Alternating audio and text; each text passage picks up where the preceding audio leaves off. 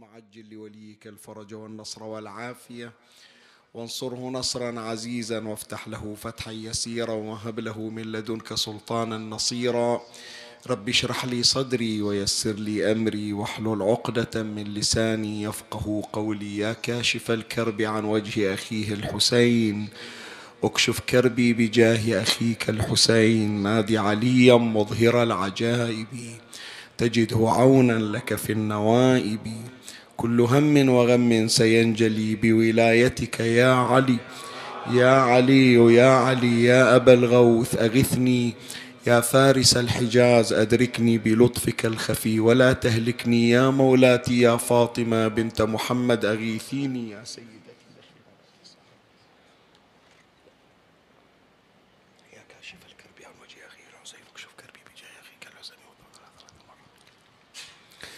صلى الله عليك يا سيدي ويا مولاي يا رسول الله. صلى الله عليك وعلى آلك الطاهرين.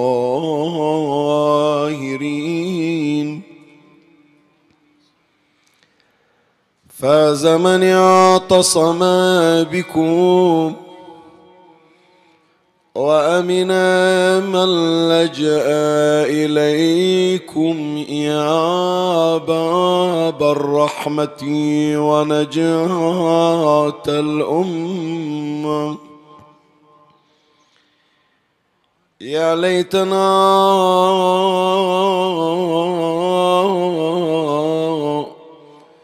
كنا معكم سادتي فنفوز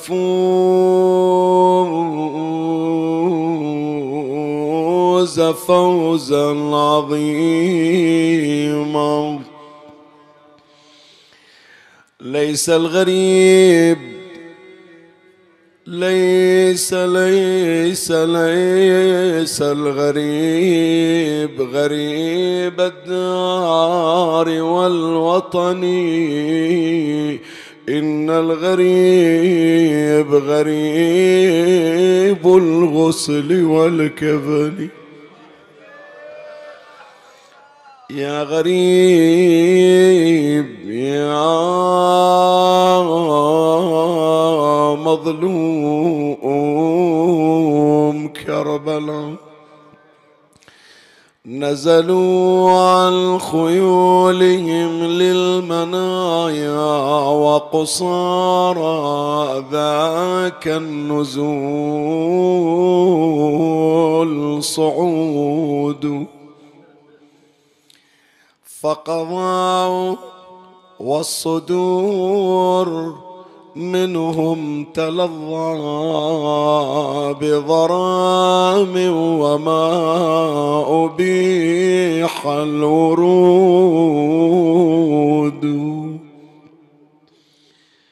تركوهم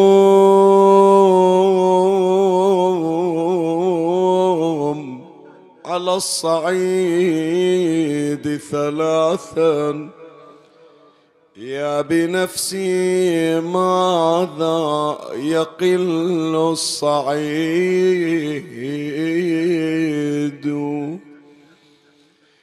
فوقه لو دراها ياكل قدس. هو للحشر فيهم محسود. تربة تربة تربة تعكف الملائك فيها فركوع لهم بها وسجود. وعلى العيس من بنات علي نوح كل لفظها تعديد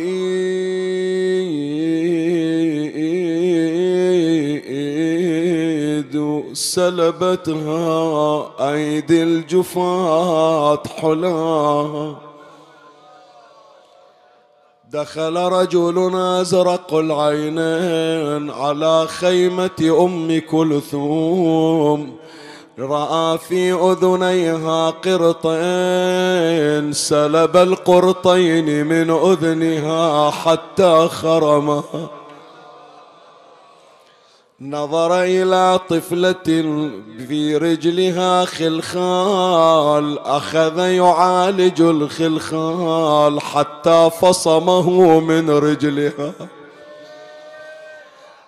سلبتها يا أيدي الجفات حلاها فخلى معصم وعطل جيد يا غيار يا ساد يا ابناء فاطمة يا صاحب الزمان وعليها السياط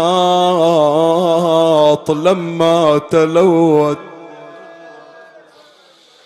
قالت مولاتنا زينب والله يا ابن أم لقد كللت من الدفاع عن حرمك وعيالك وهذا متني قد اسود من الله. وعليها السياط لما تلوت. خلفتها أساور وعقود. جينا ننشد كربلاء مضيعينا فيها زينب قالويم يسري. جينا ننشد كربلاء عليها نعتي. نقول هاي رجال والدور الغليب حرم زينب بيش ما طلوب بذنيب فوق ذبح حسين ويم يسرين. يسروها ولا لها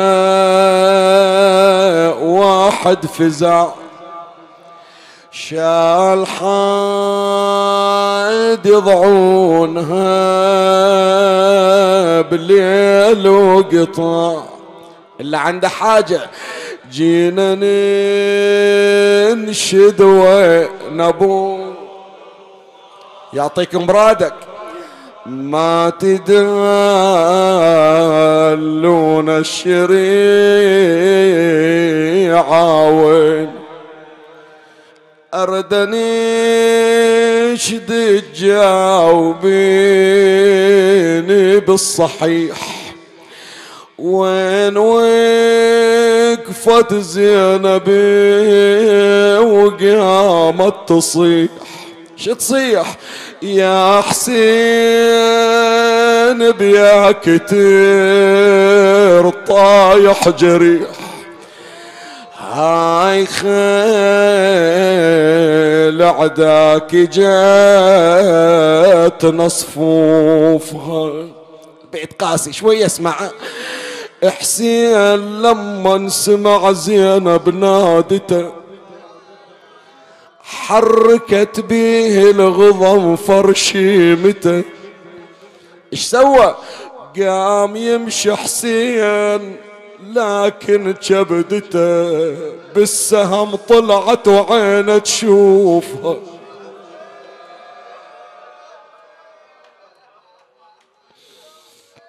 أعيده من عيني تدلل حسين لما سمع زينب حاجته ثورت بيه الغضم فرشيمته قام يمشي حسين لكن كبدته بالسهم طلعت وعينه تشوفها أردني اشدج كربلاء عن النزل. بالله قولي لي وقولك ما يزل. شنو؟ زينب تركب اليتام على الهزيل. لا علي السجاد قام يعين لا والله وحدها ما حد عاونها. تخلي كتف المرأة تخلي رجل المرأة على كتفها وتصعدها أردني اشد تجاوبيني على النزيل صدق ضاع عن الحرم شال بلاد لي. كان قلت لي يعاون هالعليل.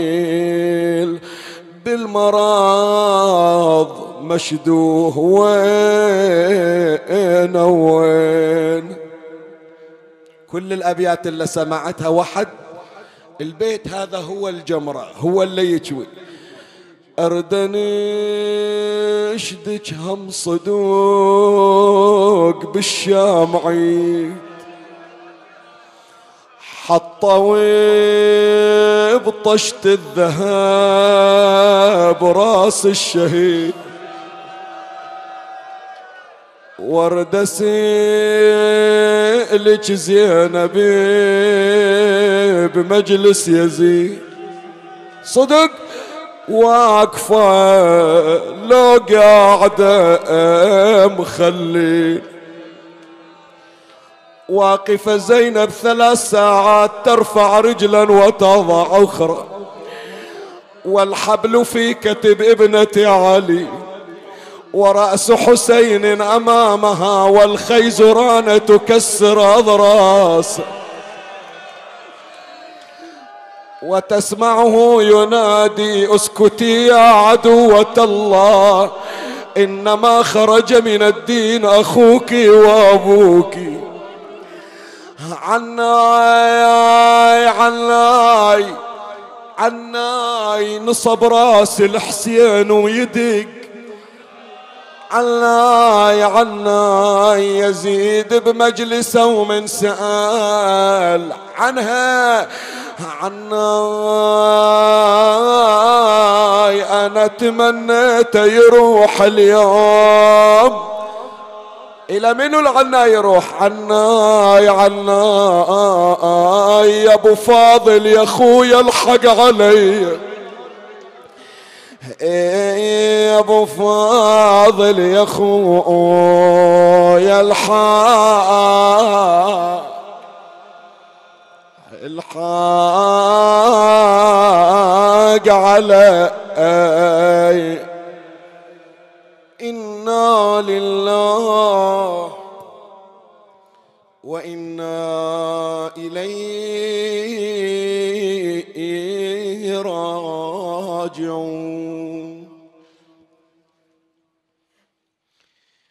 سيدنا ومولانا أمير المؤمنين. صلوات الله وسلامه عليه. ما من مؤمن يموت في بقعة من بقاع الأرض إلا قيل لروحه الحقي بوادي السلام وإنها لبقعة من جنة عدن. هدية منا اليوم إلى إمامنا الحسين بن علي عليهما السلام. ثلاثا بأعلى الأصوات الصلوات.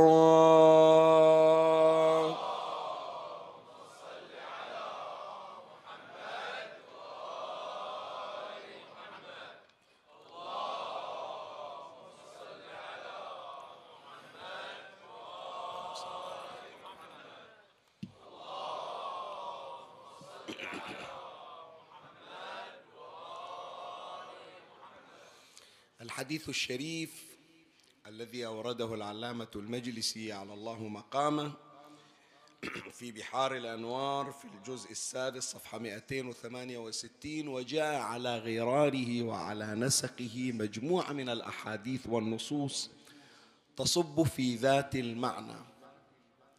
يشير هذا الحديث إلى أثر بقعة النجف الأشرف رزقنا الله وإياكم الوصول. والتي دفن فيها أمير المؤمنين وسيد الموحدين علي بن أبي طالب عليه السلام. وكيف أن هذه البقعة التي تعرف بوادي السلام لها أثر على أرواح المؤمنين في عالم البرزخ؟ هناك يا أحبتي هذا باب ينفتح على مصراعي للحديث عن أثر البقاع على أرواح المؤمنين في العالم البرزخي. واقعا هناك مناطق في الكرة الأرضية لها تأثير على الإنسان بعد الموت. في الأعم الأغلب لا يستطيع الحي أن يؤثر في الميت ساعة الموت يعني ساعة المعاينة يسمونها ساعة المعاينة. ليش سموها ساعة المعاينة؟ لأنه يبتدئ أن ينظر أو يبتدئ ينظر إلى أحوال العالم الأخروي أحوال النشأة الأخرى. يبتدئ يرى الملائكة يبتدئ يرى عمله يبتدئ يرى ملك الموت يبتدئ يرى الأبواب تتفتح للعالم الاخروي هذه الأشياء لا يمكن للحي أن يراها. فبمجرد أن يرى بوادر العالم الاخروي يعرف بأنه خلاص سوف ينتقل من هذه الحياة إلى الحياة الأخرى. وببداية الرؤية والمشاهدة أو المعاينة كما تسميها الروايات يبتدئ الانقطاع عن العالم الدنيوي. فلهذا ما تشوف لك ميت أو واحد في وقت الاحتضار يقول هذا ملك الموت جاي إلي ويسألني وهذا كذا ما يصير. اللهم إلا للخواص. بعض الخواص الله يوفقهم أنهم يجمعون بين العالمين بين العالم الأخروي والعالم الدنيوي. ليش؟ لإظهار قيمة العالم ولإظهار منزلة هذا المحتضر. مثل منو؟ مثل سيدنا علي الأكبر. هذا جدي رسول الله. قد رآني قد سقاني بكفه الأوفى شربة لا أظمأ بعدها. المفترض أنه عاين فما يحكي ويا الأحياء. لكن هذا عنده نفوذ بين العالمين بين عالم الدنيا وعالم هذا استثناء علي الأكبر سلام الله عليه. فهناك بعض الأمور التي تنفع في ذلك العالم. من ضمنها وجود بعض البقاع. أكو بقاع في دار الدنيا مخصصة لها تأثير على أرواح المؤمنين في عالم البرزخ. من نيجي نقرأ في الروايات نقول إيش معنى يعني؟ زين التراب واحد. الأرض واحدة كلها كرة أرضية كلها أرض ربنا. إيش معنى هالبقاع؟ بعض الروايات تشير إلى أن هذه البقاع المخصصة هي روضة من رياض الجنة. يعني مو كسائر التراب. راح تمر علينا إن شاء الله في الروايات. بعضها يعبر عنها أنه قبض بقبضة من الجنة ووضعت في هذا المكان حتى يصير لها تأثير. ليش الآن تقول لي معنى هالمنطقة دون غيرها؟ ترغيب من الله عز وجل حتى تيجي إلى هالمكان وتعبده فيه. إن لله بقاعا يحب أن يعبد فيها. وجنابك أنت مار عليك وشايف وقارب عينك ما بين قبري ومنبري روضة من رياض الجنة. ليش قايلين لك هذا الكلام؟ حتى يشجعونك يرغبونك على أنه كل المسجد النبوي رزقنا الله وإياكم الوصول بأثر. الصلاة فيه تعدل عشرة آلاف صلاة. وين ما صليت. لكن إذا جيت للروضة راح تحصل امتياز وراح تحصل جوائز ما تلقاها بغير الروضة. فلهذا تجد التقاتل على الروضة النبوية الروضة التي عند قبر النبي ومنبر النبي. كذلك أيضا هناك بقاع أخرى من رياض الجنة. راح تمر علينا في الحديث إن شاء الله. من آثارها أنها تنعكس على عالم البرزخ للمؤمنين. ومن هذه البقاع النجف الأشرف أو الوادي الذي يعرف بوادي السلام. فإذا مرة السر في البقعة ومرة أخرى لا. إلا راح يندفن بالبقعة. مو تسر في البقعة البقعة مجرد مقدمة وتهيئة وظرف وإنما المظروف يعني الشخص الذي وفقت تلك البقعة أن تكون مستودعا له هو اللي يأثر على مجاورة المؤمنين. فلهذا ينقل الشيخ القمي على الله مقامه إذا مت فادفني إلى جنب حيدر. أخي شبر أبي شبر أكرم به وشبيري. يقول مو السر بس في وادي السلام. لا وادي السلام إنما تشرف بشرف المدفون في وادي السلام وهو أمير المؤمنين. سلام الله عليه. فتى لا يخاف النار من كان جاره ولا يختشي من منكر ونكير. وعار على حامي الحمى وهو في الحمى إذا ظل في البيدى عقال بعيري. فإذا بحث هذه الليلة أو بحث هذا اليوم الحلقة الخامسة من سلسلة عالم البرزخ العالم المفضل القادم سوف نتكلم عن مجموعة من البقاع التي تؤثر علينا في العالم الآخر إذا دفنا فيها أو إذا وفقنا إلى الدفن فيها. سأذكر أربعة من البقاع أتعرض إليها تباعا. ومن الله تبارك وتعالى أستمد العون والتوفيق ومن مولاي أبي الفضل العباس المدد ومنكم ألتمس الدعاء وثلاثا بأعلى الأصوات صلوا على محمد وآل محمد.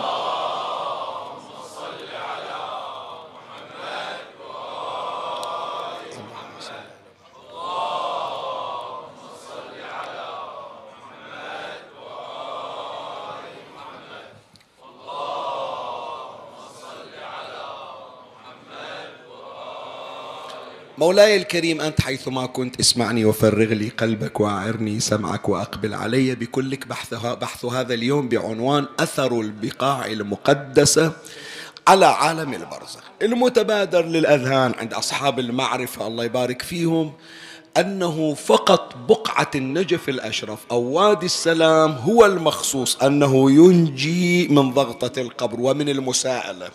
ولهذا تشوف هناك تبادر وتقاتل إلى أنه يوفق الإنسان في الدفن عند أمير المؤمنين.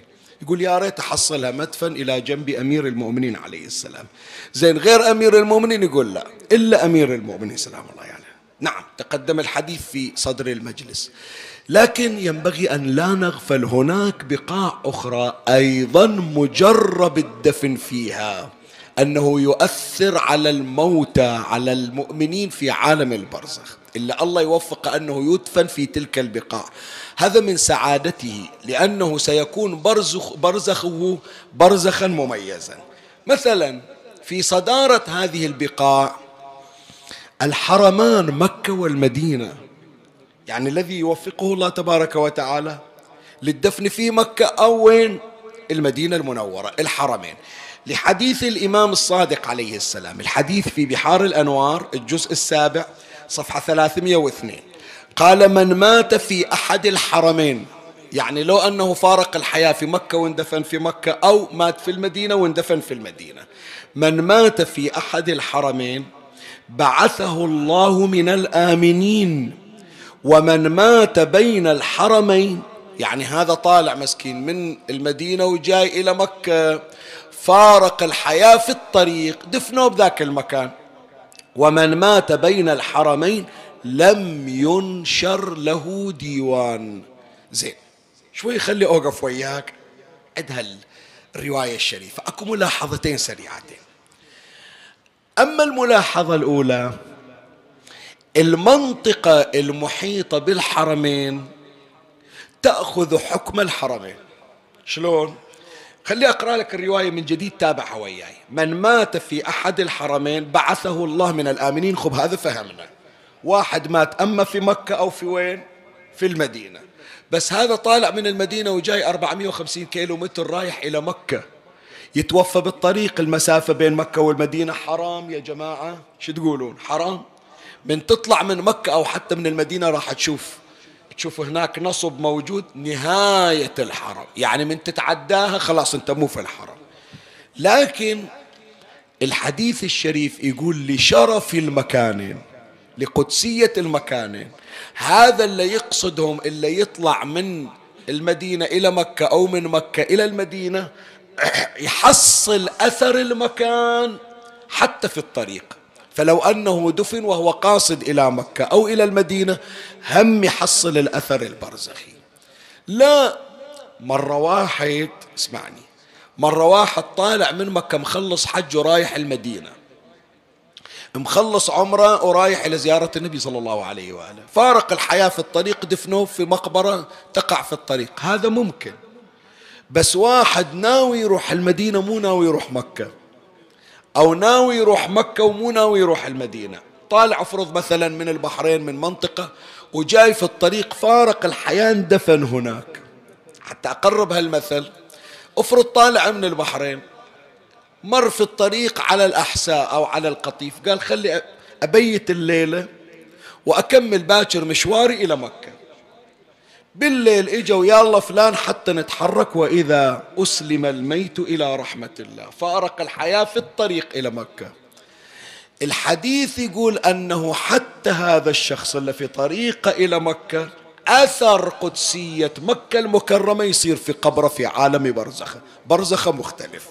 الحديث الثاني عن الإمام الصادق عليه السلام حط بالك في بحار الأنوار الجزء السابع صفحة 302 قال من مات في طريق مكة طريق مكة مرة وصل الطائف ومات. ومرة تو نازل من الجسر من البحرين رايح أو تو جاي يفرض من اليمن بالطريق مو حرم قال من مات في طريق مكة ذاهبا أو جائيا بدي رايح الحج أو مخلص من الحج وراجع. أمن من الفزع الأكبر يوم القيامة. زين فإذا هذه الملاحظة الأولى قلنا بأنه المناطق المحيطة بالحرمين تأخذ حكم شنو؟ الحرمين. الملاحظة الثانية شوية عمي هذا درس أخلاق اليوم. إحنا بحاجة إلى وأنا أكثر الناس بحاجة إلى. شوف كلمة الإمام الصادق عليه السلام. قال ومن مات بين الحرمين لم ينشر له ديوان. شنو يعني لم ينشر له ديوان؟ سؤال أسأل. شنو يعني؟ المقصود بالديوان صحيفة الأعمال. أنا وأنتنا عندنا دواوين. وجعلت عليهم الكرام الكاتبين الذين وكلته بحفظ ما يكون مني وجعلتهم شهودا علي مع جوارحي وكنت أنت الرقيب علي من ورائهم والشاهد لما أخفي عنهم وبفضلك علي سترته زين. هذه الصحيفة من نخلص من أعمارنا تطوى الصحيفة. يجونا الملكين يراونا الأعمال يطوون الصحيفة يقول لك خلاص امزق امسكها بيدك. يوم القيامة هذه الصحيفة راح تشوفها. من يطلع من قبره؟ هذا مجرد إثارة سريعة. يجي شايل الكتاب. الكتاب يطير. تطاير. ولهذا أكو هناك موقف يوم القيامة. هذا سلسلة وحدها مواقف يوم القيامة. أول موقف من الخروج من القبر يصادفنا شنو؟ يسمونه تطاير الكتب. تطاير الكتب شنو؟ أي كتب هذه؟ مو كتب المدرسة. أنت شايف الآن بعضهم؟ بعضهم من يخلص دراسة من الثانوية أو كذا. شال الكتاب طير في الهواء يعني افتكينا. تمام؟ مع العلم بأن هذا أمانة مستودع بها وهذا المفروض أنه أنت تعتز به تعبك لمدة سنة. هالمنظر هذا راح تشوفه يوم القيامة. الكتب راح تتطاير. بس أنت من ترمي كتاب ذاك البعيد حشاكم مو أنتو هذا الولد اللي يرمي الكتاب يذبه بالمزبلة. الكتاب اللي يرمى أو يتطاير في القيامة ما يروح إلى المزبلة يجي لك. إما يأتي إلى اليسار تمسكه بيسارك وويلا السعادة أن تمسك الكتاب بشنو؟ بيمينك. فلهذا شوفوا أذكركم من تجون الحمد لله موجودة عندنا الآن من نجي إلى الوضوء في المساجد حتى الآن قاموا يحطونها بالبيوت. أكو أدعية نقراها وقت الوضوء عند كل المواقف. من نغسل الإيد اليمين شو نقول؟ اللهم أعطني كتابي بيميني والخلد في الجنان بوين؟ بيساري وحاسبني حسابا يسيرا. من تغسل إيدك اليسار؟ شو تقول؟ اللهم لا تعطني كتابي بشمالي ولا تجعلها مغلولة إلى عنقي وأعوذ بك من مقطعات النيران. إيش معنى زين؟ هو الكتاب واحد؟ لا. إذا يجي الكتاب صوب اليسار هذه علامة على أنه رسوب في الامتحان. زين. إذا إجا الكتاب في اليمين علامة كل المحشر يعرف هذا فلان ناجح أعماله كلها بيضاء مبيضة للوجه. طيب فيجي شايل الكتاب يوقف عند عقبة أخرى يسمونها المساءلة. افتح كتابك خلنا نشوف. إيش عندك؟ شنو أفعالك؟ نحاسبك على كل شيء. عمي الآن هذا الدرس الأخلاقي في هالكلمة هذه. أنا إجيت ياسين الجمري. هذا كتابي وفتحته. ومن أول تكليفي إلى آخر يوم بعمري. مسجل بي أعمالي. مسجلة فيه كل سلوكياتي. الطيب والرديء الأبيض والأسود الخير والشر. آخر سرد الأعمال والمحاسبة إجتني رحمة من رب العالمين. عفى الله عني غفر الله لي شفع لي محمد وآل محمد صلوات الله عليه.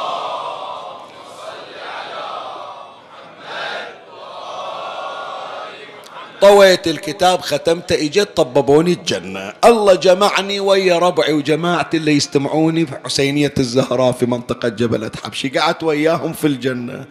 تتذكرون مجالسنا تتذكرون قعدتنا تتذكرون قرايتنا. يقوم لي واحد شيخ ياسين مع الأسف. إحنا نشوفك خوش آدمي نقول هذا خطيبنا. تالي هذه تصرفاتك. خو درينا عنك.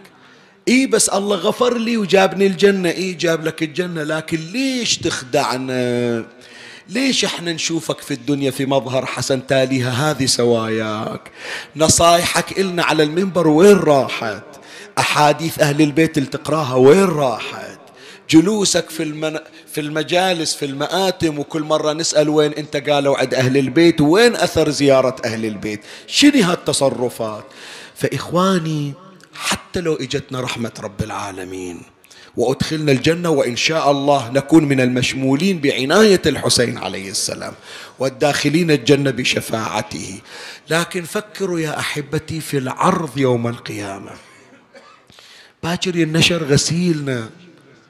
باكر أفعالنا. عم إحنا ما نقبل واحد. أنت شايف اليوم كم مرة أجيب هالمثل أنا؟ يكتب مسج في الواتساب. يمكن غلط غلط إملائي مغفور. من يدزها قبل لا يقرأ ذاك قبل لا يفتح الرسالة. إذا شاف في غلط مسح الرسالة. صحيح لو لا؟ عمي شي مسح عندي هناك يوم القيامة صحيفة أعمالي. شنو من أعمال عندي أخاف الناس تشوفها؟ على الأقل بناتي وأولادي. بابا هي تصرفاتك؟ وإحنا نقول أحسن واحد بالدنيا أبونا. ما ندري عنك أثاري ذيك السنة هالشكل مسوي جرايم. ليش يا بابا شنو من خجل؟ شنو من فشلة؟ شنو من إحراج؟ ولهذا فوق رحمة الله نحتاج إلى شيء. منو يقول لي شنو هالشيء؟ ها كني سمعت حرف السين. ستر الله علينا. هي من آثار يا أحبتي من يوفق أن يموت في طريق مكة. الإمام الصادق عليه السلام يقول لم ينشر له ديوان. شنو يعني لم ينشر له ديوان؟ يعني يقول ما أفشله. خاف أنه يوقف وعنده غلط خاف أنه يوقف وعنده معصية. ليش أحرجه قدام الناس؟ لا ما يستاهل. هذا جاي إلى بيتي هذا ضيفي وهذا ضيف حبيبي محمد صلى الله عليه وآله.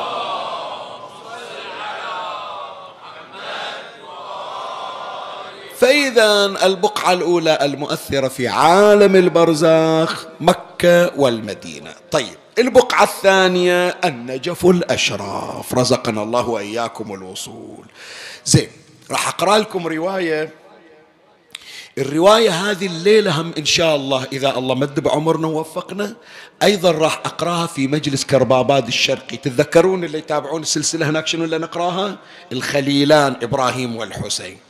الليلة أكو حلقة خاصة بإبراهيم الخليل عن عشق الولاية والرواية راح تجي هناك. بس تفيدنا أيضا في مطلب اليوم فلهذا الرواية راح تصير مشتركة. هم نقراها اليوم ظهرا وهم الليلة إن شاء الله نتوفق لقراءتها. قصة إبراهيم الخليل والنجف الأشرف. شيخنا إيش علاقته إبراهيم؟ إيش جاب النجف؟ الآن نسمع الرواية. الرواية عن أمير المؤمنين سلام الله عليه يعني. رواية في بحار الأنوار الجزء 12 صفحة 77 قال إن إبراهيم عليه السلام مر ببانقيا. احفظ الاسم خليه عندك لأن هذه يمكن البعض يعتبرها أول مرة يسمع الاسم. بانقيا. خليها أسمعها من عندك. شو اسمها هي؟ بانقيا. بانقيا يعني شنو؟ بانقيا اسم ثاني للنجف الأشرف. في زمن إبراهيم الخليل ما يسمونها النجف. بعدها ما صارت النجف ولا صارت الغري. شو يسمونها؟ بانقيا. ليش سموها بانقيا؟ الرواية راح تبين. ليش سموها بانقيا؟ قال إن إبراهيم عليه السلام مر ببانقيا فكان يزلزل بها. كل ليلة تصير رجفة الناس تفزع يجيهم الهول. فكان يزلزل بها فبات بها من اجى إبراهيم وبيت ذيك الليلة. الأرض كرامة لمقدم إبراهيم لم تتزلزل حتى تعرف بركة أولياء الله حتى على البقاع. فبات بها فأصبح القوم ولم يزلزل بهم. كل واحد قام يسأل الثاني البارحة صارت زلزلة وإحنا نايمين ما ندري. قالوا لا البارحة الليلة الوحيدة اللي ما صارت رجفة ولا هزة ولا زلزلة. ما هذا وليس حدث؟ شنو السبب من البارحة ما تحرك شيء؟ واحد من البلد قال ترى جاينا واحد شيخ كبير لحيته بيضاء. ما أدري يمكن هو صار سبب أن الأرض لم تزلزل. قالوا ها هنا شيخ ومعه غلام له. قال فأتوا فقالوا له يا هذا إنه كان يزلزل بنا كل ليلة ولم يزلزل بنا هذه الليلة. فبت عندنا الليلة نريد من عندك إذا أنت جاي تبيت بس الليلة وتمشي باكر الليلة إحنا نضيفك نريدك تبيت الليلة. حتى نشوف توقف الزلزلة المستمرة البارحة هل بسبب مجيئك؟ الليلة نشوف. إذا نمت عندنا وما إجت الزلزلة بعد باكر نريد نسولف وياك. واضح شباب؟ فبت عندنا. قال فبات. فلم يزلزل بهم. هم ليلة الثانية؟ ما صار زلزال. فقالوا أقم عندنا ونحن نجري عليك. شنو يعني نجري عليك؟ مو يعني نخليك ونمشي فوقك. نجري عليك يعني نمشي لك راتب. يقول إحنا هذه الزلزلة ما نقدر ندفعها. انت اجيتنا بيت ليلة توقفت الزلازل. الليلة بعد البارحة بيتت ويانا ما اجتنا الزلازل. عرفنا بأنه انت الك بركة فانت راح تدفع عنا خطر. اقعد وإحنا نمشي لك راتب. شوف إبراهيم الخليل ماذا قال. قال أقم عندنا ونحن نجري عليك. ما أحببت حط المبلغ اللي تريده وإحنا نمشي. قال لا.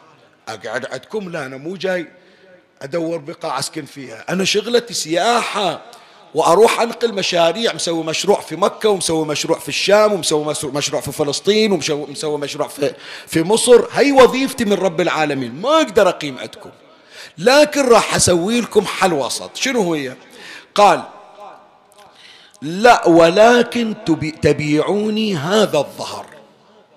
شوف البرية اللي شمالكم شمال ديرتكم. اللي هي الآن موضع وين؟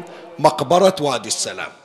هذه يسمونها الظهر يعبرون عنها الظهر يعني طرف طرف المنطقة. قال لهم شفتوا هذه البرية المساحة؟ أريد أشتريها من عندكم. قالوا زين إحنا نريدك أنت. ما نريد ممتلكاتك. قال إذا أكو شيء باسمي في هذا المكان أثري راح يبقى. حتى لو مشيت عنكم ما دام عندي أرض عندكم الزلزلة راح ترتفع عندكم. اسمع. أقم عندنا ونحن نجري عليك ما أحببت. قال لا ولكن تبيعوني هذا الظهر ولا يزلزل بكم. قالوا فهو لك. إحنا نريدك أصلا. بألف عافية أخذه وإذا تريد تأخذ أكثر من عنده.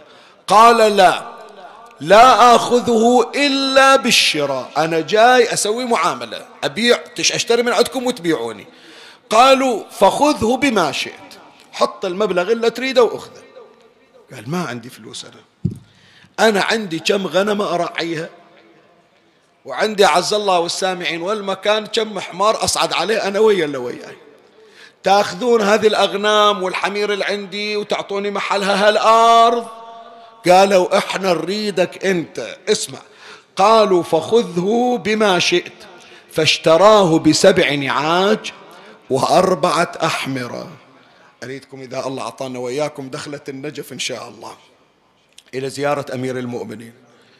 خصوصا إذا واحد جاي ويا أهله ويا أولاده أو ويا أصحابه هي المعلومة حسب الرواية انقلوها لكم قولوا شوفوا هالمقبرة هذه. إلا الآن القبر يدورون نتفة قبر يحطون عليه ذاك الحساب بالدولارات. ترى المقبرة بكبرها بسبعة أغنام وأربع حمير. هي قيمتها. بس قيمتها مو هذه مو الأغنام والسبع حمير هذا قصوري. قيمتها شراء إبراهيم الخليل لها سلام الله عليه. قال فاشتراه بسبع نعاج وأربعة أحمرة فلذلك سميت بانقيا. ليش سموها بانقيا؟ قال لأن النعاج بالنبطية نقيا. يسائلونهم هي الأرض بكم مشترينها؟ قالوا بنقيا نقيا يعني شنو؟ بغنم بسبع أغنام. فسميت المنطقة قديما بانقيا. زين الغلام اللي ويا إبراهيم الآن واحد يقول لي شيخنا شو لها علاقة بموضوعنا؟ الآن أقول لك شو علاقة بموضوعنا. الولد الخادم اللي كان ويا إبراهيم الخليل يوم خلصوا المعاملة سلم إبراهيم السبع أغنام والأربعة أحمرة وعطوه أرض وادي السلام أرض النجف حتى يكون مجهزة إلى أمير المؤمنين وإلى شيعته. الغلام يسأل إبراهيم الخليل يقول له عمي يا خليل الرحمن إيش دعوة يوم اللي تريد تشتري ما اشتريت إلا الصحراء الأرض الحارة؟ كان طلعت قدام صوب الكوفة أكي هناك الشط موجود والنخيل موجود لو نريد نزرع نستفاد من عندها لو نريد دخيل الله نرعي بقية أغنامنا هم أنها تصلح للرعي. شو نسوي بهالصحراء هذه؟ شوف إبراهيم الخليل ماذا قال. هذا يرجعنا إلى أصل المطلب. قال له غلامه يا خليل الرحمن ما تصنع بهذا الظهر؟ ليس فيه زرع ولا ضرع. فقال له اسكت بعدك ما تعرف شيء توك جاي تتعلم. فقال له اسكت فإن الله عز وجل يحشر من هذا الظهر سبعين ألفا يدخلون الجنة بغير حساب يشفع الرجل منهم لكذا وكذا. يقول الآن أنت تشوفها بر. لكن هذه البرية فيما بعد سيدفن فيها خير الموحدين وإمام المتقين. وعلي بن أبي طالب سلام الله عليه. والشيعة والموالين راح يندفنون في هذا المكان وأثر هذه البقعة أن الذي يدفن فيها ينجو من عذاب القبر ويخرج إلى الجنة بغير حساب مغفورا له مستورا عليه. فواقعا يا إخواني من البقاع المقدسة المؤثرة في عالم البرزخ النجف الأشرف. الشيخ القمي أعلى الله مقامه شيخ عباس القمي المحدث الثقة. وشيخ علي النمازي أيضا في مستدرك سفينة البحار الجزء التاسع صفحة خمسة وثلاثة وأربعين. شوف إيش يحكي عن النجف الأشرف. قال ومن خواص تربته تربة منه علي بن أبي طالب.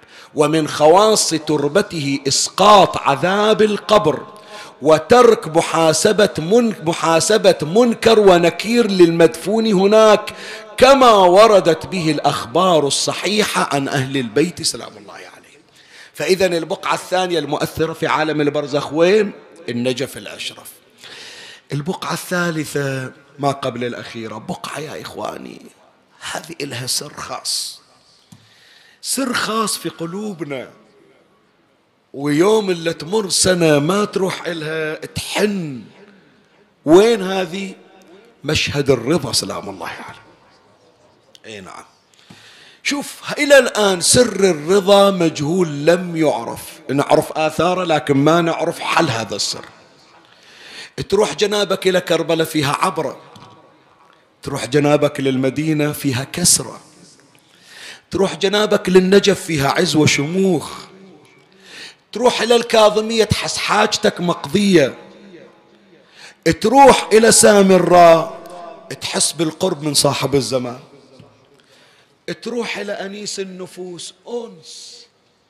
شوف البسمة هناك من أي نوع. شوف الضحكة هناك من أي نوع. شوف الفرح على وجوه الزائرين من أي نوع. شوف الحالة الروحية إلى الساعة. منو عمي؟ يمكن ما تحصلها في غير مكان. الإقبال على صلاة الليل والإقبال على التهجد والمناجات نفس المشية في صحون الإمام الرضا وأنت تذكر الله وتصلي على محمد وآل محمد. اللهم صل على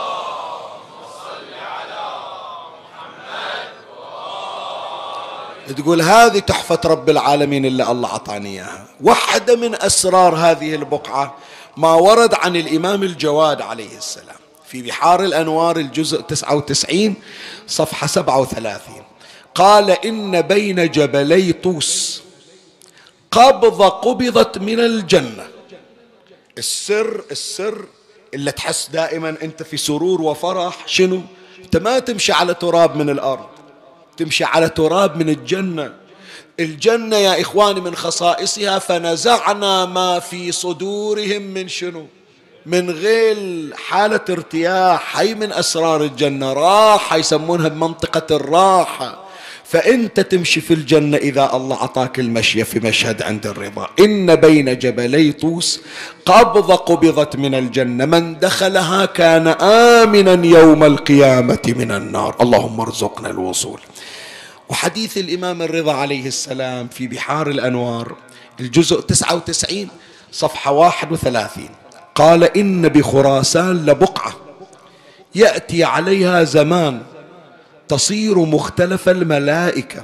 فلا يزال فوج ينزل من السماء وفوج يصعد إلى أن ينفخ في الصور. فقيل له يا ابن رسول الله وأين وأي بقعة وأية بقعة هذه؟ قال هي بأرض طوس وهي والله روضة من رياض الجنة. كم منطقة الآن ذكرنا؟ ثلاث مقاطع عددها وياي مكة والمدينة واحد. الثانية؟ النجف الأشرف. الثالثة خراسان أرض طوس. إجت البقعة الرابعة. إلا اليوم عمي هذا المجلس معقود عليه. ويوصلنا أبو علي إلها إن شاء الله. أرض كربلاء وسر كربلاء إيه ما هو القلوب؟ وجعل أفئدة من الناس. تهوي إليه. هي البقعة يا إخواني إلا فعلا. من ذاك الوقت قبل مجيء الحسين. وما من نبي إلا وأرسله الله إلى كربلاء. هي من البقاع التي فعلا لها أثر في عالم البرزخ. الحديث عن الإمام الصادق عليه السلام. يقول إن لموضع قبر الحسين عليه السلام الحديث في بحار الأنوار الجزء 98 صفحة 110 إن لموضع قبر الحسين بن علي عليه السلام حرمة معلومة. من عرفها واستجار بها أجير. إلا تريد بعالم البرزخ روح أخذه من عند الحسين. تريد سعة القبر تريد برد القبر تريد تأثيث القبر تريد تجهيز القبر تريد نور القبر تريد عدم مساءلة منكر ونكير تريد روضة من رياض الجنة. اطلبها في جوار أبي عبد الله الحسين عليه السلام. يقول الإمام الصادق وموضع قبره منذ يوم دفن روضة من رياض الجنة. واحد يسمونه هرثمة ابن أبي مسلم.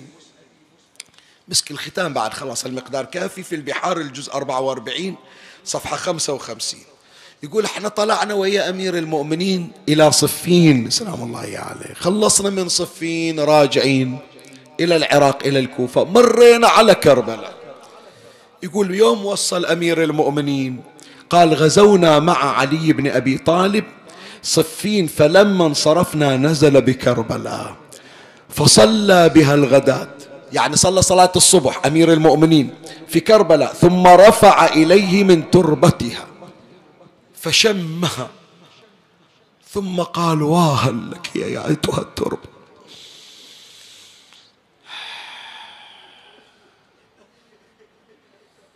ما أدري.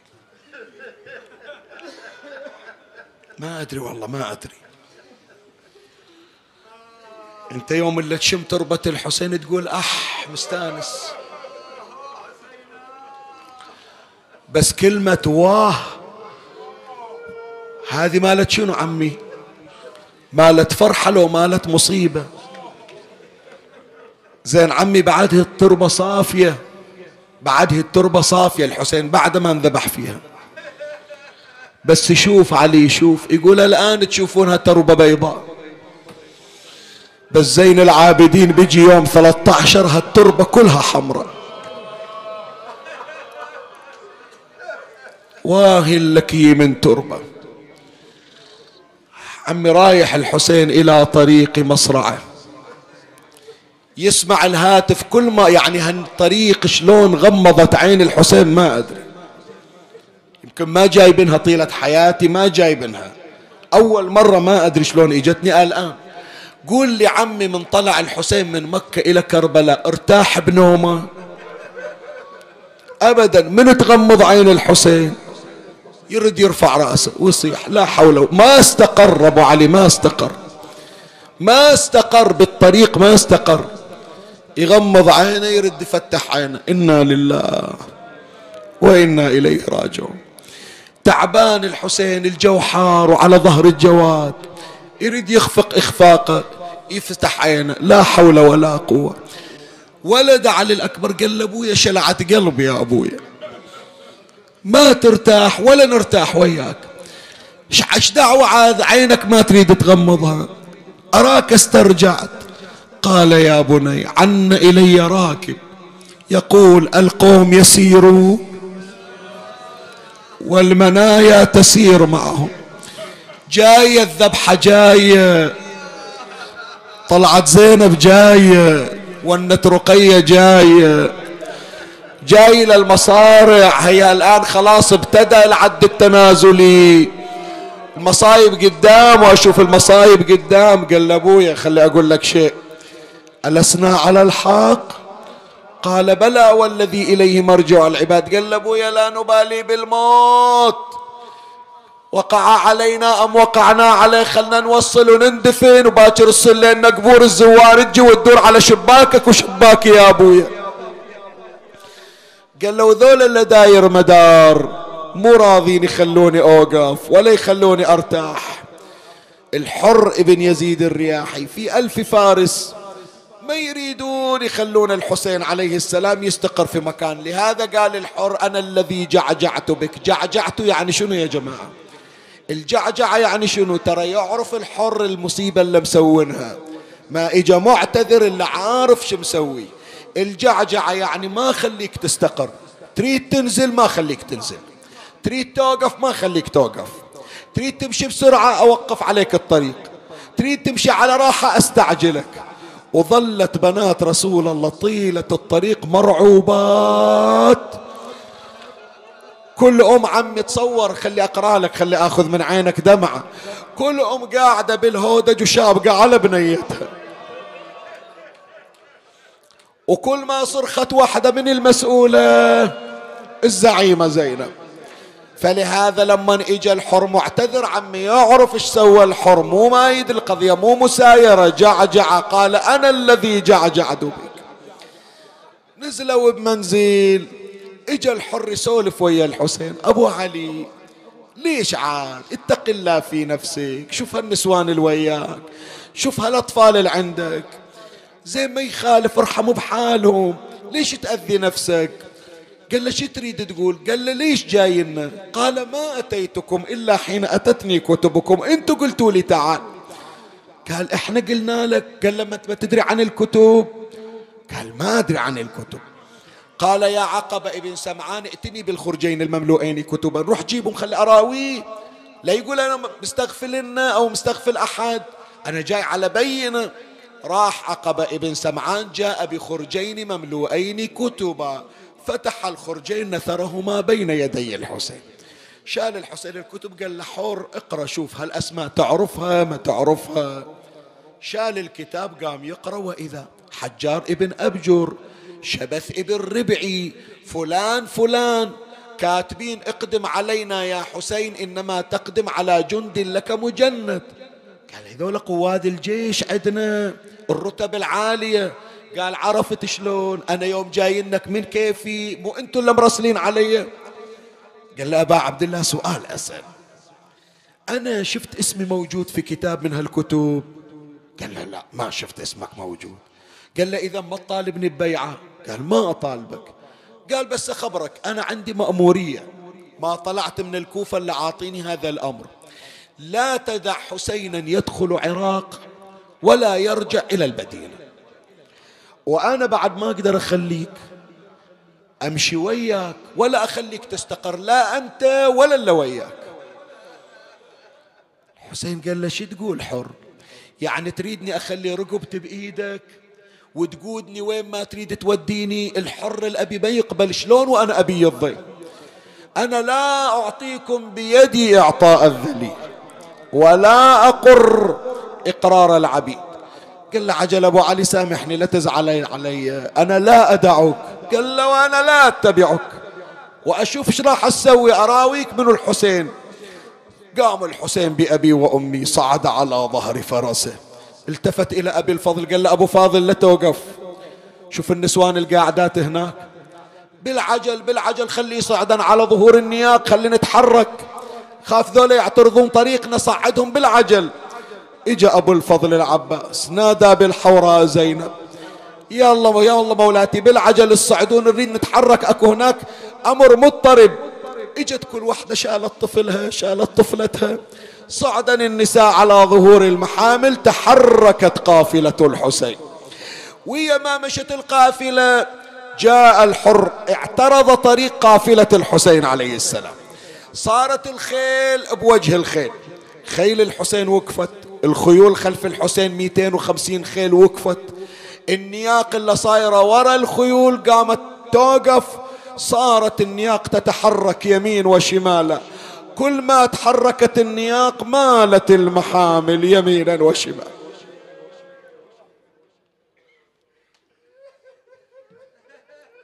بس خلي الآن ما تسمعني لا أريدك تتصورها. شايف الناقة من تمشي شلون يصير ظهرها؟ يتمايل صحيح لو لا؟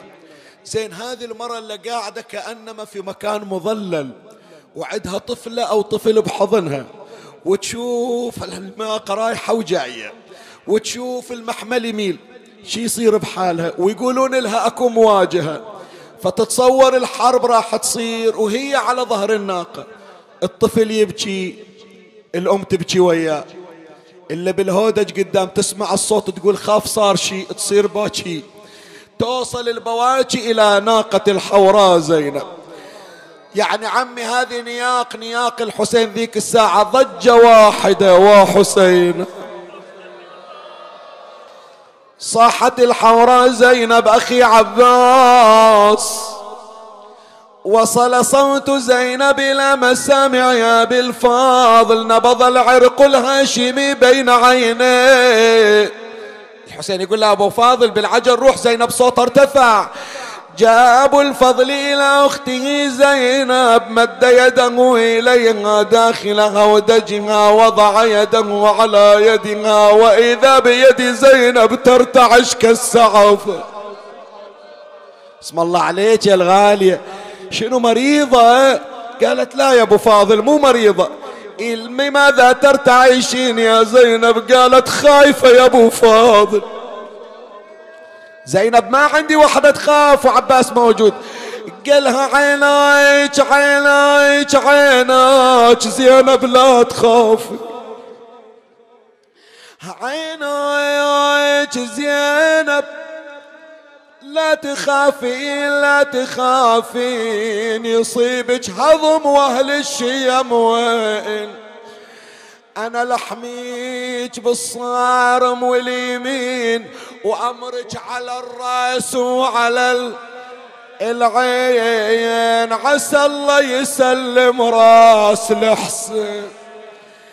إي عسى الله يسلم راها يا يا يا سلي حسين. لا أبو فاضل مو هذا خوفي أنا ما دام عندي الحسين والعباس مو خايفة لكن أنا خايفة لا تقول ما أدري.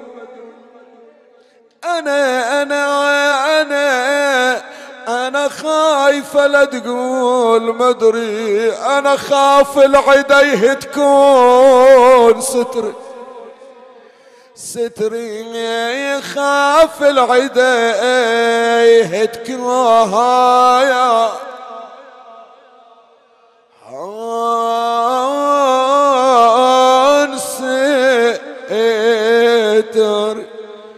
ستري يا أبو فاضل خاف العدا يدوسون خدر. يدوسون خدرك وعندك عباس؟ شوفي زينب اسمع إيش أقول لك من يوم اللي أبوك علي حط إيدك بإيدي. مو تقولين يجي أجنبي وحط رجله بوسط خيمتك الطير ما يحلق على خيمتك وأنا أبو الفضل. الريح ما توصل يم خدرك يا زينب وأنا موجود. وظيفتي شنو؟ وعمي اجى يوم ثاني وقفت وصاحت خدر الكان ما ينداس داسو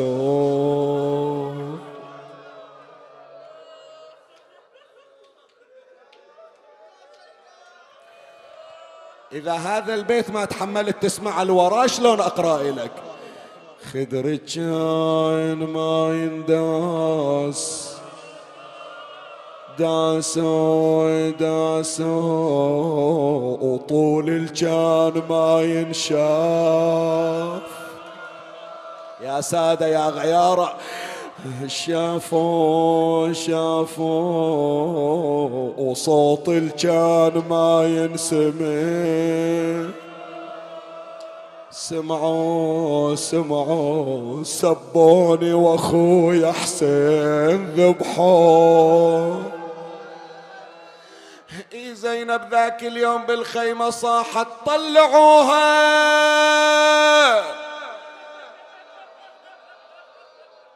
طلعوها من الخيم زينب طلعوا.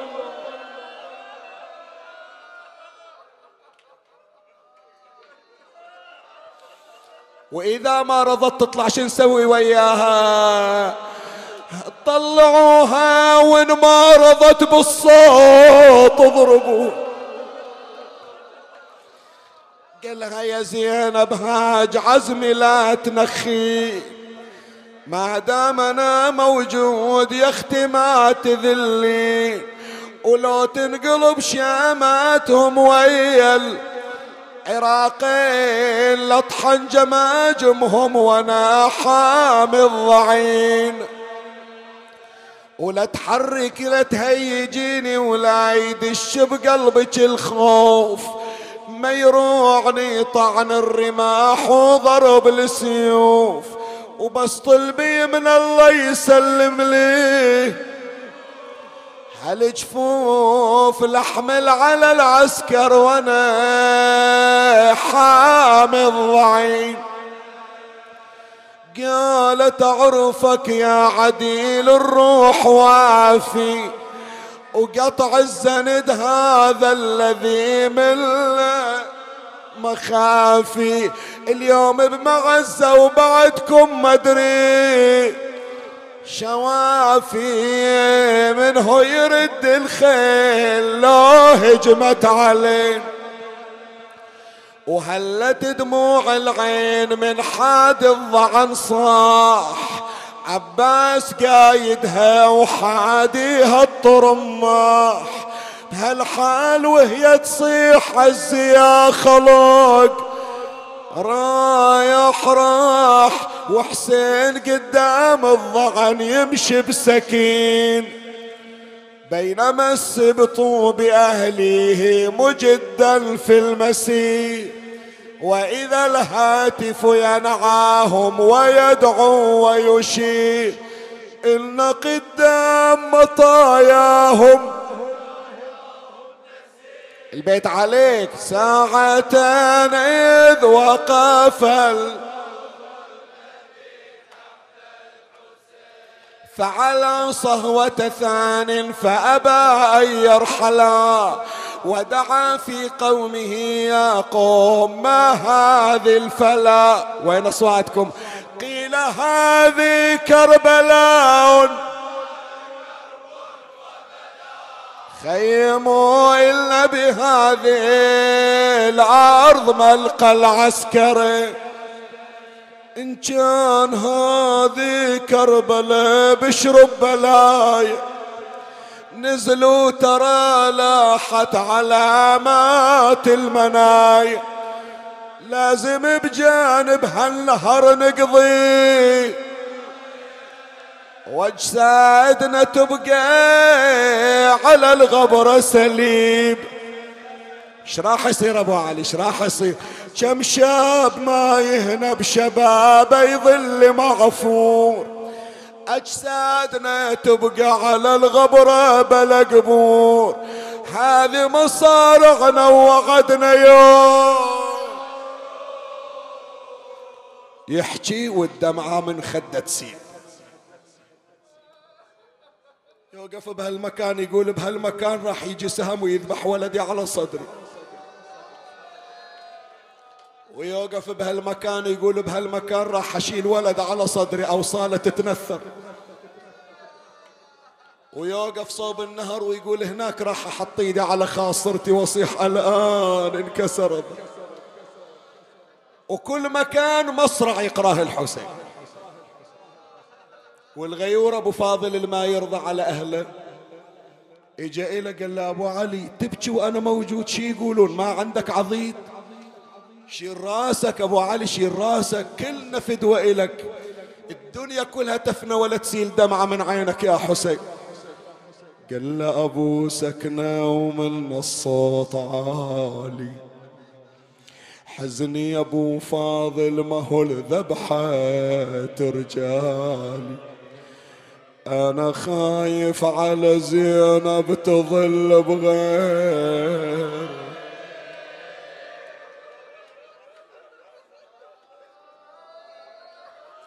زينب ويا اجرح زينب. خلاص عمش أقرأ لك أكثر؟ بس خليها خليها هذا المشهد الأخير. بنية شفاء المرضى بنية الفرج العاجل. اللي ياخذون علاج بالكيماوي اللي عندهم حوايج متعسرة المحرومين من الذرية العاطلين عن الأعمال. البنية الزواج إصلاح ما بين البي... بين الأزواج وزوجاتهم كل طالب حاجة أقرأها المسك الختم. شان رأس الحسين هو واقف ويا أبو فاضل. شاف الشباب الهاشمي كل واحد ينصب خيمة ويدخل الحرمة ويا أطفالها. والحسين يطالع هذه خيمة مني هذه خيمة منو؟ وأبو فاضل خبره شوية حانت من التفات الحسين من عند التفاته. شاف حرمة واقفة بالشمس كأنما فاطمة الزهرة. قال هي مني مو أختي زينب؟ العباس يقول إيه يا أخويا؟ قال ليش واقفة زينب؟ ما نصبت خيمتها. قال أول خيمة زي هي خيمة زينب. إيه ليش واقفة؟ ليش مو مرتاحة بالخيمة؟ قال هي المسؤولة. أول تتأكد أن المكان استقر والعائلة استقرت. اجى الحسين إلى مولاتي زينب. زينب تعالي تعالي. خليهم هم يجهزون الخيام تعالي. وين أبو علي؟ قال تعالي أريد أسولف وياك تعالي. قالت والله يا أخويا من طبينا هالبلدة؟ والله ما أدري بيها. كل مكان نروح ما بي هم إلا هالمنطقة. من نزلت وحطيت رجلي قلبي انقبض. قال زينب أعطيني إيدك. أريد أسولف وياك. قالت حل الحديث معك يا ابن أم. قال تعالي راح اوديك إلى مكان ما أريد النسوان يشوفون ولا الأطفال. أخذها من إيده وإجا يمشي وياها. شوية وإذا الحسين يصعد على تله وزينب وياه. بالطريق وإذا زينب تقول له أبو علي شهدت صعب الركبة عليها.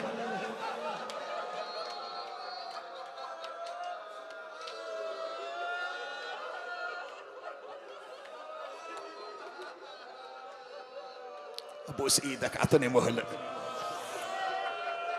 صاحبه ابو علي تصعد على هالتله قال تعلمي الصعده يا زينب من هالايام وراك شغل في هالمكان.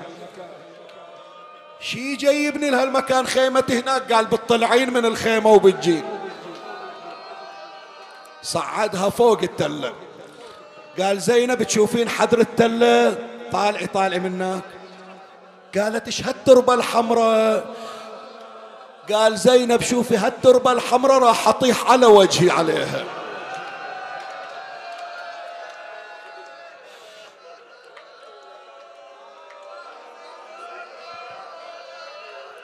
أبو علي وأنت جاي تمرد قلبي مصعدني على التل وتراويني مكان ذبحتك. قال لا زينب اسمع إيش أقول لك. أسبوع بس حسب من اليوم إلى أسبوع. يوم العاشر جاي. انت بالخيمة راح تسمعين صوت.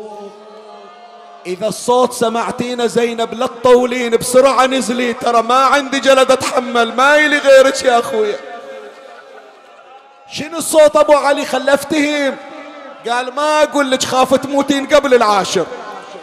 لكن تسمعين يوم العاشر. وظلت زينب قاعدة بالخيمة ويجي يوم العاشر وإذا الصوت عطشان.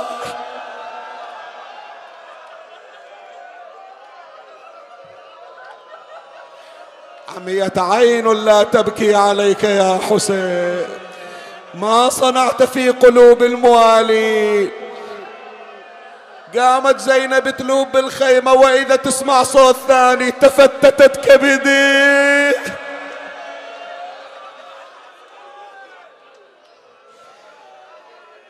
صعدت زينب على الحسين خويا طولت النوم. شلون أجيلك والطرق ملزومة؟ حسين خويا حيرت من القلب شلون أجيلك وأنا ما دل الدروب؟ غيارة تقبل أختك تمشي ما بين الغرايب شلون اجيلك والطرق ملزوم. شفتك على التربان مقلوب. يا ناس درب حسين اي صوب يقولون قلبه بسهم مسيوم يقولون جسم حسين مسلوب. عريان ما خلوا عليه.